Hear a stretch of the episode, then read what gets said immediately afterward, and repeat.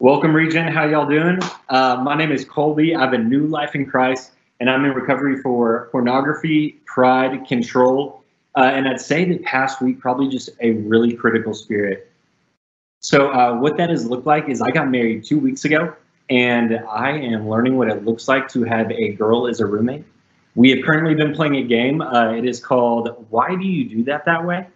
Uh, and I know it sounds funny and it sounds like a joke, but I find myself asking all the time why uh, she loads the dishwasher the way she does, um, the way she really does laundry, everything. And it sounds funny, but I just realized that it led to me having a really critical spirit and just being impatient with her. So I had to go to community and confess that. And so that is, man, that is who I am. And so uh, I know I just said that I got married two weeks ago, and I'm really excited to introduce you to uh, a guy that was my former roommate uh, he was also he is my best friend and was my best man at my wedding. And so I want to introduce you guys to Brad Kearney. He's going to share his testimony tonight. So welcome, Brad.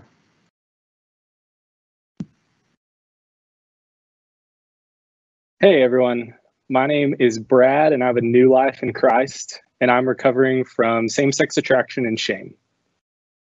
I'll pause quick so you all can say my name back to me.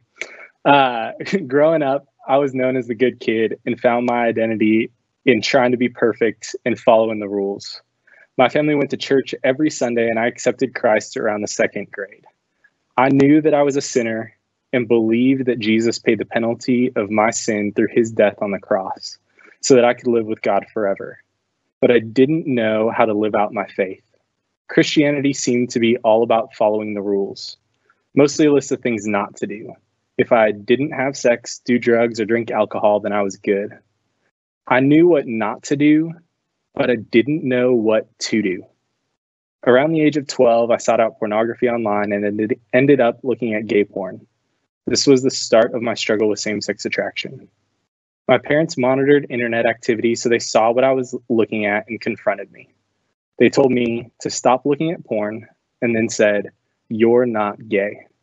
That was the only conversation we ever had about it. It was clear to me that this struggle was something that couldn't be talked about and that I just needed to not be gay. In an attempt to follow the rules and meet expectations, I compartmentalized my life. On the outside, I tried to be good enough for God and everyone else. I looked like a model kid who never got into trouble. But on the inside, I fed my struggle through porn and masturbation. I hid from everyone, terrified of being found out. I believed that no one could know me, know my struggle with same sex attraction, and still love me. From 12 to 27, I never talked about my struggle with anyone. By God's grace, I've not acted out on my struggle, but it still felt like God had cursed me. I didn't understand why I had to struggle with same sex attraction. I would have rather struggled with nearly anything else. While I would have never used these words back then, I believe that God didn't really love me. He just tolerated me. I believe that He didn't have good in store for me. I'd have to settle for half of a life. God used the, the conflict of my compartmentalized life, my isolation from everyone, and my attempt to control everything to bring me to my rock bottom, and He met me there. He opened my eyes to see that I was living a shell of a life I'd always disqual I'd always felt disqualified from living a good, full life because of my struggle. But God hadn't disqualified me. In John 10:10, 10, 10, Jesus says that he came that I may have life and have it abundantly. I had disqualified myself. I held myself back, enslaved to shame and fear. I was terrified that I'd end up alone, rejected by everyone. The irony is that I was alone because I was rejecting everyone in an attempt to protect myself. The question I couldn't escape was how long? How long was I going to live a shell of a life, unable to trust God and unable to be loved by anyone? How long was I going to forfeit the abundant life that Christ had purchased for me? I'd promised myself that I was taking this secret to the grave, but God used Proverbs 28:13 to encourage me to confess it says, Whoever conceals his transgressions will not prosper, but he who confesses and forsakes them will obtain mercy. So in December 2015, I confessed to my friend. Much to my surprise, he didn't run for the hills. He looked me in the eyes and said that my struggle didn't define me. It was a huge burden lifted off my shoulders. For the first time in 15 years, I was honest and I was known. That was when I committed to start attending regeneration. My first night at regen was hard. I wanted to be anywhere else. I didn't want to tell these complete strangers about my struggle. This was going to ruin the reputation that I'd worked so hard to create. I knew that I needed to be here, but everything in me screamed for me to walk out the doors. I decided to trust God and to dedicate my Monday nights to seeking Him and His healing. I repeated those words to myself every Monday night, no matter how badly I didn't want to come. Once I got placed in a step group, I thought steps one through three would be easy. I was a Christian, I knew all the right answers, but these steps wrecked me. God showed me the stark contrast between what I knew to be true and what I actually believed. I knew God loved me and had good in store for me, but the way I lived my life showed that I doubted God's willingness to save me, heal me, or provide for me in the present moment. The foundation verse for step two opened my eyes to reality. Psalm 103, 2 through 5 says, Bless the Lord, O my soul, and forget not all his benefits, who forgives all your iniquities, who heals all your diseases, who redeems your life from the pit who crowns you with steadfast love and mercy, who satisfies you with good so that your youth is renewed like the eagles. In the present moment, God loves me, forgives me, heals me, saves me, pursues me, and seeks to satisfy me with good. God doesn't just tolerate me, He didn't curse me with my struggle. He cares for me. He is willing and able to heal me. Upon the foundation of God's goodness, I was able to face inventory and confession. These these were the steps I was most concerned about going into regen. How was I going to be that honest and vulnerable? What would my mentor think of me? Because of the reality of God's love for me, I was able to face steps four and five. Confession was a turning point for me. Someone knew the worst of me, yet loved me and sought to help me work through the brokenness. I wasn't alone. God and God's people were with me. The most challenging step for me was step eight amends. God convicted me to make amends with my family. This meant booking a flight home to California. I confessed my struggle, owned my rejection of my family because of my own fear of rejection, and asked for forgiveness. I also acknowledged hurts from the past that they had played a part in. It was hard, but it brought me closer to them and helped to continue to rob fear and shame of their power over me. Other amends conversations did not go so well. Oddly enough, though, I do not regret these amends at all. Even in the midst of a less than desirable response, it was totally worth it. God used amends to humble me, break down my defenses, and free me from shame.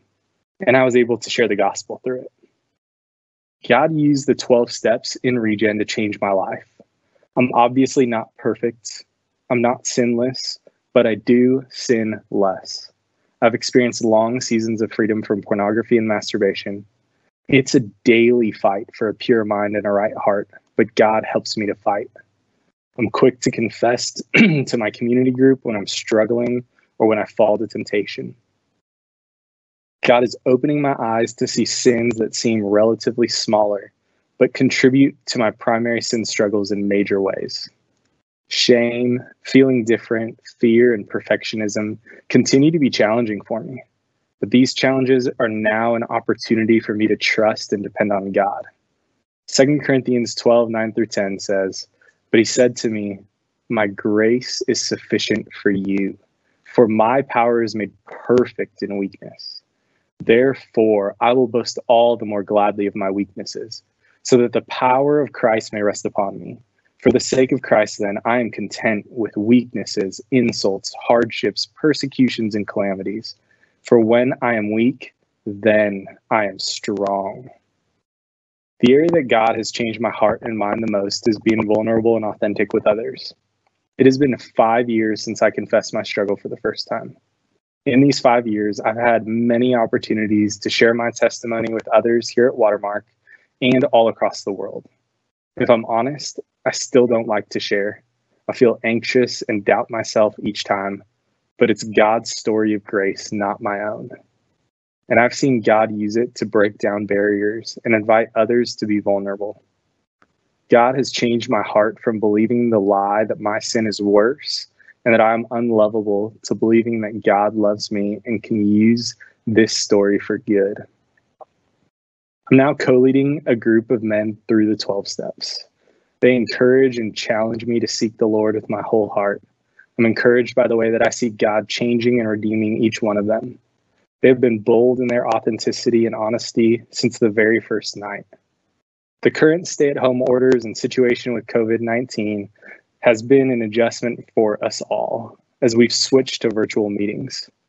I've been encouraged by my group's continued dedication to working through the steps and the ways that they continue to confess and encourage one another.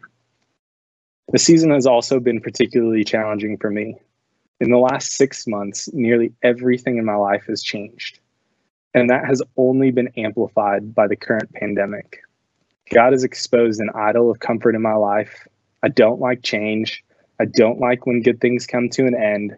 I'm fearful that new seasons won't be good. I want my life to be a constant up and to the right, always getting better. I continue to struggle to trust that God is good, that He loves me, and that He will ultimately work all things together for my good, even if it doesn't look good at this moment. I so often associate challenging with bad, but this season isn't bad, it's just hard. It is an opportunity for me to trust God, depend on Him, and daily walk the 12 steps. To conclude, the regen steps aren't magic. They won't heal you or set you free, but God can use them to change your life, just like He has changed mine. When I started regen, I was a slave to shame and fear. I struggled to trust God, found my identity in what others thought of me, and tried to control every aspect of my life. Because of Christ, I'm no longer a slave to my shame, fear, or feelings. I'm free to live, to be known, to love God, and to be loved by God. I was once defined by my sin, but because of Christ, God sees me as a blameless and beloved child. He's still working on my heart, but He has brought me from absolute bondage to a place where I can say in front of all of you that my name is Brad I'm recovering from same sex attraction and shame. Christ has set me free. Let's go, Brad.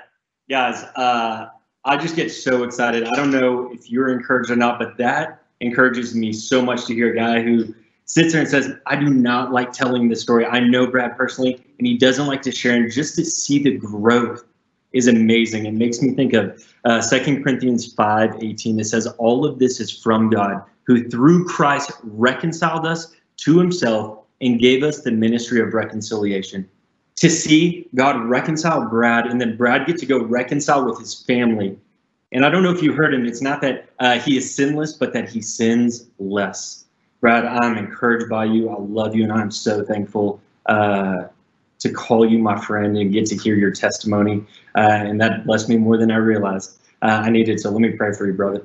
Uh, Lord, thank you so much for Brad. Thank you for uh, just his faithfulness and what you've done in his life. Knowing that that story is not his story, that is your story that you've given to him to faithfully steward and share with others. Knowing that he's not doing any saving, he's not saving himself, but he has put his trust in a God that loves him and cares for him and knows that it's not about being perfect, but about progress and pursuing you, Lord. So thank you for Brad. Thank you for his testimony and uh, just his faithfulness tonight. Thank you for his friendship uh, and how sweet it is to be reminded that you love us and care for us. And that we don't have to be slaves to bondage and sin, but there's a freedom and a newness of life that we can walk in because of what you've done on the cross. I pray if anyone doesn't know about that tonight or has questions or says, I've never heard that before, uh, I pray that they'd reach out and ask questions. So, Lord, thank you for tonight and this opportunity. I pray for all the participants that uh, they would draw closer to you uh, and confess and walk um, just in a nearness with you. So, Lord, thank you.